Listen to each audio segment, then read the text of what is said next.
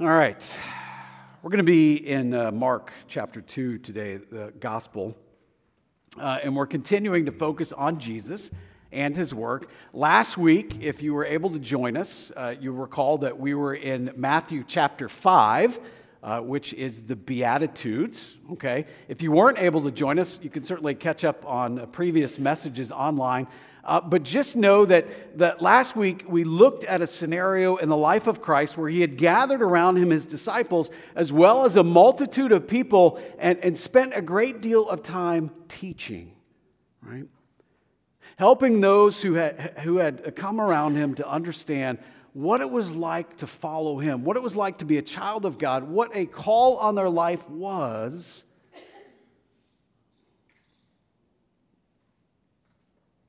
as a disciple. And so, as much as that was a teaching episode and it was pretty passive for those in attendance, all right, not just for us in worship, but pretty passive for those on the mountainside that day, today's an action episode. Today's an action episode, and I want uh, to open that up for you uh, and to help you see a new work of God on behalf of the people of God. All right? And again, it's Mark chapter 2. So let's put the text on the screen. You can follow along, of course, uh, on your, in your Bible or your app or your, uh, if you brought your iPad with you or something like that, tablet. Uh, this is the NIV version, so if you prefer another version like ESV or the message or something for comparison, uh, feel free to open that as well. But let me read to you the text from the gospel, which will set the stage uh, for uh, the message. So, a few days later, when Jesus again entered Capernaum, the people heard that he had come home. They gathered in such large numbers that there was no room left, not even outside the door, and he preached the word to them. Some men came, bringing to him a paralyzed man carried by four of them. All right, so you can see in your mind, right, this stretcher and four men, two on each side, carrying their friend. And since they could not get him to Jesus because of the crowd, they made an opening in the roof, right? Who needs tornadoes, right? When you can have friends like this. They made an opening in the roof above Jesus by digging through it and then lowered the mat the man was lying on. When Jesus saw their faith, he said to the paralyzed man, Son, your sins are forgiven. Yet, some teachers of the law were sitting there thinking to himself, Why does this fellow talk like this? He's blaspheming. Who can forgive sins but God alone? Immediately, Jesus knew in his spirit that this was what they were thinking in their hearts. And he said to them, Why are you thinking these things? Which is easier, uh, to say to this paralyzed man, Your sins are forgiven, or to say, Get up, take your mat, and walk? But I want you to know that the Son of Man has authority on earth to forgive sins. So he said to the man, I tell you, get up, take your mat, and go home. The man got up, took his mat, and walked out in full view of everyone. This amazed all of them, and they praised God, saying, We have never seen anything like this, right? I bet. all right, so that's the text uh, for the message. Now, this text is a text because it comes early in the life of the ministry of Jesus, right? And so happens to come early in the Gospel of Mark. This is a text which we can call a loss leader. Right? What do I mean by loss leader? Well, if you're in the retail business, you, you understand this concept. But this is the idea that stores like Walmart or, or Target or uh, wherever you like to shop, is that they will often put products, right, on the end caps or, or, or those giant stacks when you come in the, uh, come in the store. They'll either sell them like a, they'll sell them at a loss. They'll sell them below cost or below wholesale. And the idea is to get the customer uh, attracted to that. Like, wow, that's really cheap. I'm going to go into the store and I'm going to grab one of those things with the hope that you're going to continue to shop. Right? That you're not just going to stop at that one item that they're selling below cost. Instead, you're going to look around and say, well, gosh, I need some of this and I need that and I need this. And so they sell it at a loss in order to lead you into the store to purchase more, right? So, what do I mean by this in relation to the text? Because uh, let me explain it before you think I'm, I'm saying Jesus is cheap, right? Because I'm not. You see, the time had come for Jesus to demonstrate what his ministry was all about, okay? He had, after all, come to do much more than meet the objective needs of people around him. Yes, he, met, uh, he healed those who were sick. Yes, he, he, he, he took care of those who were possessed by demons, right? He, he met those objective needs that he found before him. And these miracles are wonderful, but there's something greater for the people of God. And so the miracles, in a sense, are a loss leader. It's a way of getting people's attention to what God is up to in the world, not just temporally, but also eternally.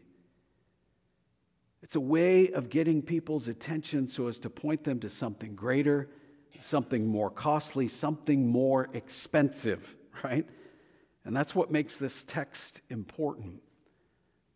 There's a temporal miracle in order to get people to something eternal. Does that make sense? Now, with that in mind, though, think about the additional context of the story, right? As you, as you read along or, or heard me read from Mark 2. Because an important aspect of, life in the Middle East was and, and still is this idea of hospitality, right? That your home, it's a place to be open to your neighbors and to your, your family, uh, and that as much as possible, you are to be as hospitable as possible uh, to others. And in this case, Mark tells us the house was at overcapacity, right? And access to Jesus is no longer possible. And so, this lack of elbow room presents this problem uh, to these guys, right? It presents a, a challenge to anyone who wants to be, to be healed, like the man in the text. And what Mark goes on to do next is then to describe for you, me, something unexpected, something uh, uh, unorthodox, right? A disruption. A disruption in the afternoon as Jesus is teaching, right? Can you imagine we're here worshiping and all of a sudden the ceiling starts to peel away, right? and we see these faces looking at us. now, obviously, the house's roof wasn't that high. That would be, that would be quite, quite weird. But uh, nonetheless, Mark goes on to describe something we don't expect, in that the men go up on the roof uh, and access Jesus um, by tearing the roof away. But that simply doing is preparing the ground for Jesus to do a little disruption of his own, right? Do a little disruption with his teaching and do a little disruption in the hearts and minds of those who are listening to him that day. That because of his presence and because of his work and ministry on their behalf, they will not leave that house the same they came in. As much as that young man will be able to walk out, right, on his own two feet and has been changed, so too will those within hearing of Jesus' message. And so, this miracle, then, this loss leader, this uh, unusual circumstance, right, gives Jesus uh, the opportunity for this greater lesson on forgiveness, a greater lesson on who he is. The miracle is cheap, forgive my language, but it's cheap compared to what grace is going to cost him right? Yet the miracle is still the way to get them to something greater. Now, think about the story from Jesus' perspective, right? First, as we mentioned earlier, he's going to look up, right? He looks up and he sees these men. These men who have put feet to their prayers and will not permit difficult circumstances from discouraging them or from getting their friend to him, right? uh, no, let's come back tomorrow, right? Instead, they said, let's get her done today, right? Do you have friends like that? Do you have friends who will do anything to get you to Jesus, to keep you in front of Christ? Have you had a trial in your life or a challenge or uh, perhaps a, a, a season uh, where, where things did not go well, and yet you had people around you who were, who were faithful about keeping Jesus before you. Or perhaps maybe you've had the opportunity to play that role in someone else's life.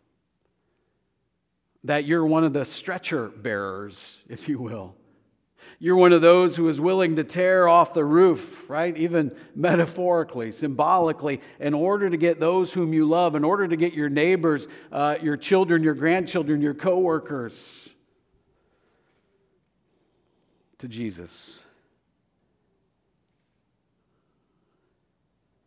So Jesus looks up and he marvels at the capacity and the willingness of the friends to stop at nothing to get their friend to him.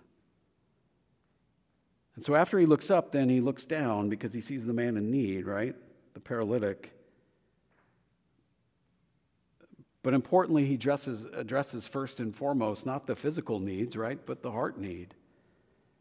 Your sin is forgiven. Even before he heals the man's body, he speaks peace into the, to the man's heart and he pronounces that forgiveness. And so forgiveness then becomes the greatest miracle that Jesus will perform. I mean, the reality of it is, if you were to follow the arc of, uh, of Jesus' life, the narrative of his teaching through the Gospels, there will be times when he will encounter people and he will not heal them.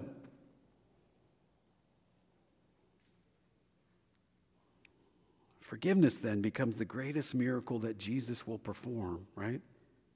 It meets the greatest need. It costs the greatest price, right? Christ's, his life on the cross.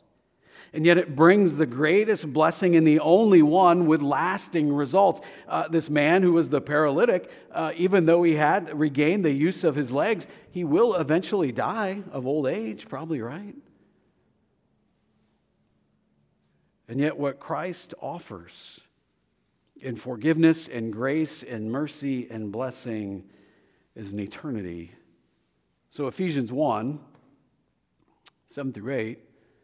In Jesus, Paul says, in him, we have redemption through his blood, the forgiveness of our trespasses, according to the riches of his grace, which he lavished upon us the riches of his grace which he lavished upon us. Listen, if all Jesus did was to heal people's infirmities, right, he would be nothing more than just a, a doctor, right? Certainly wouldn't be Savior. And yet he was willing to pay the cost for you and for me. He was willing to gain our attention by something maybe as miraculous as a miracle, but yet uh, he wanted to point us to something better and something eternal.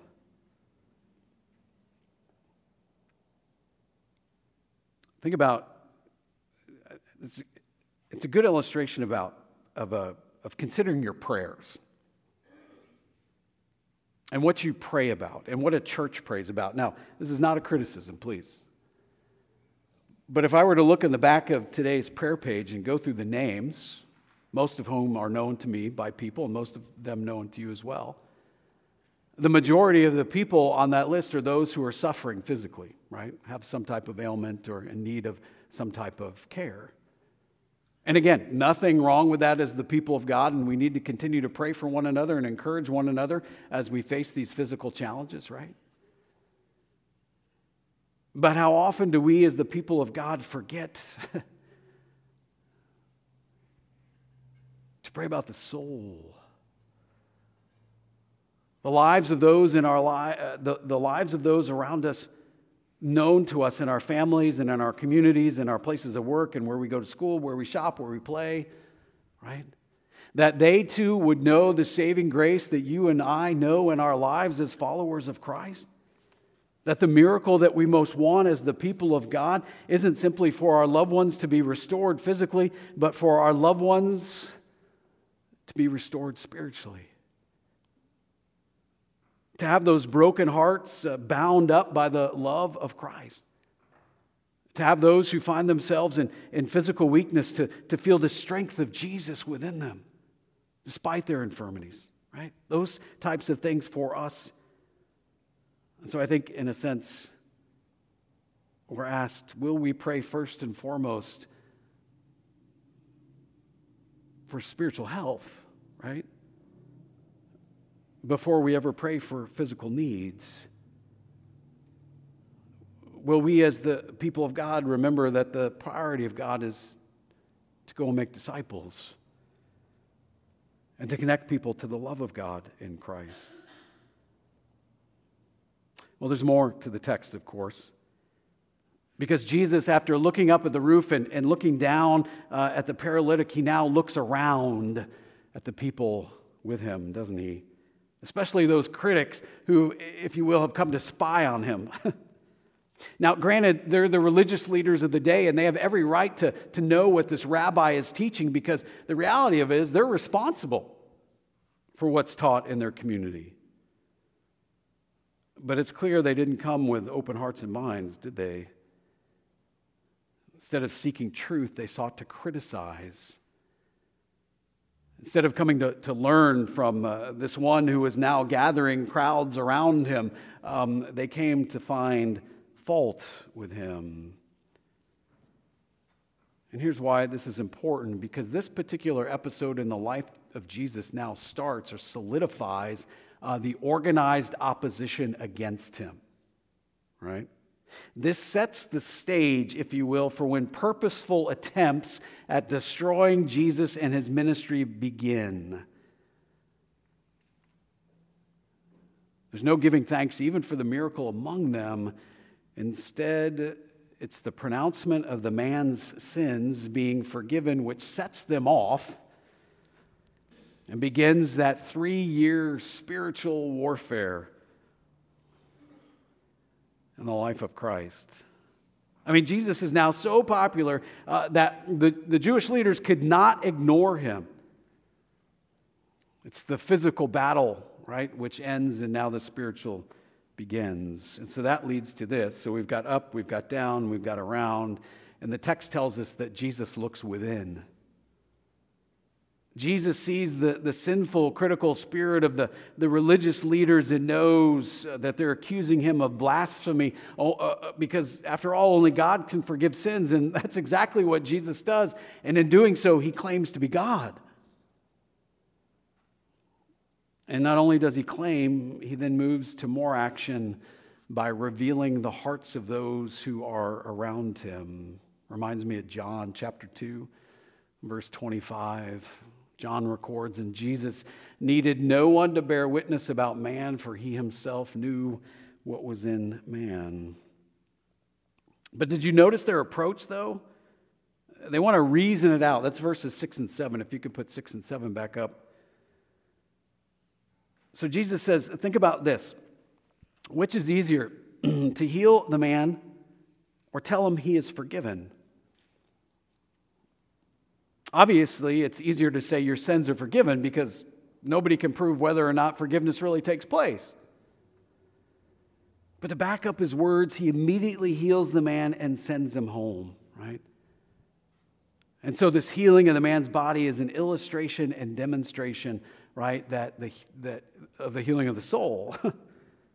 Psalm 103, verses 2 through 3, the psalmist writes this Bless the Lord, O my soul, and forget not all his benefits who what?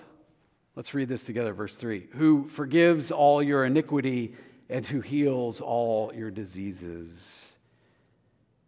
And so even the psalmist prioritizes the healing of sin before the healing of the body. And the religious that day, they could do neither.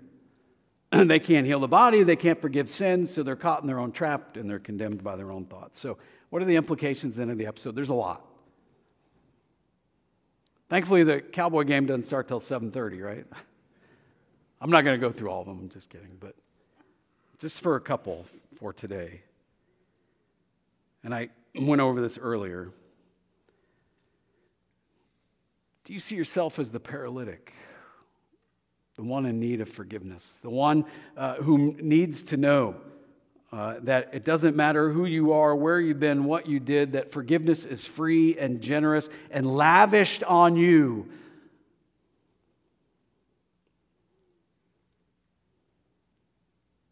Or perhaps you recognize that in your life, uh, and so are you prepared to rise up and walk as the people of God who have been redeemed by the work of God?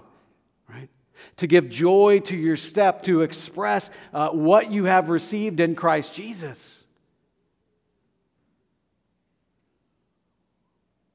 Do you find yourself more as the critic in the corner? the one who's concerned with the way things are done or, or not done the way you think they should be done. Or perhaps, as I said earlier, maybe you're just one of those friends that you have someone in your life that you know you need to get them to Jesus.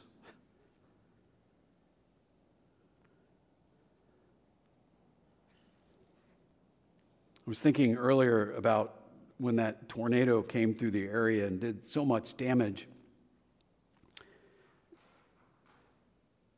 And the community is thanking the Lord that no loss, no one lost their life, right?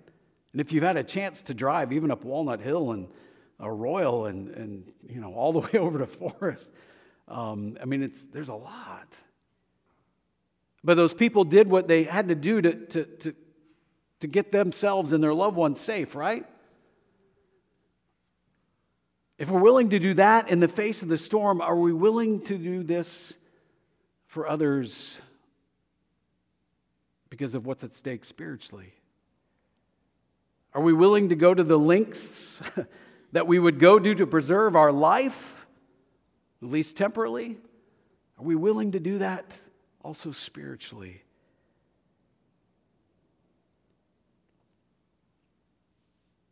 And I would say this too in this lost leading miracle. I made mention that Jesus calls himself Son of Man, right? I mean, that's a whole another two or three messages. In fact, Mark will go on to use that title, Son of Man, 14 more times. And then in all four Gospels, Son of Man appears 80 times. 80 times. That's huge.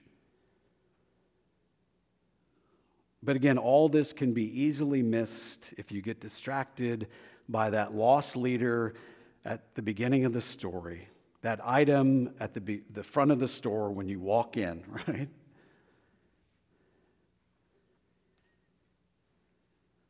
The heart is healed, sins are forgiven, and the Son of Man establishes credentials, right?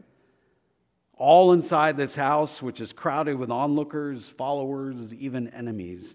But most of all, brothers and sisters, it also contains Jesus. and because it contains Jesus, that's why the story makes a difference. Not only to the paralytic, but to you and me as well. In his name.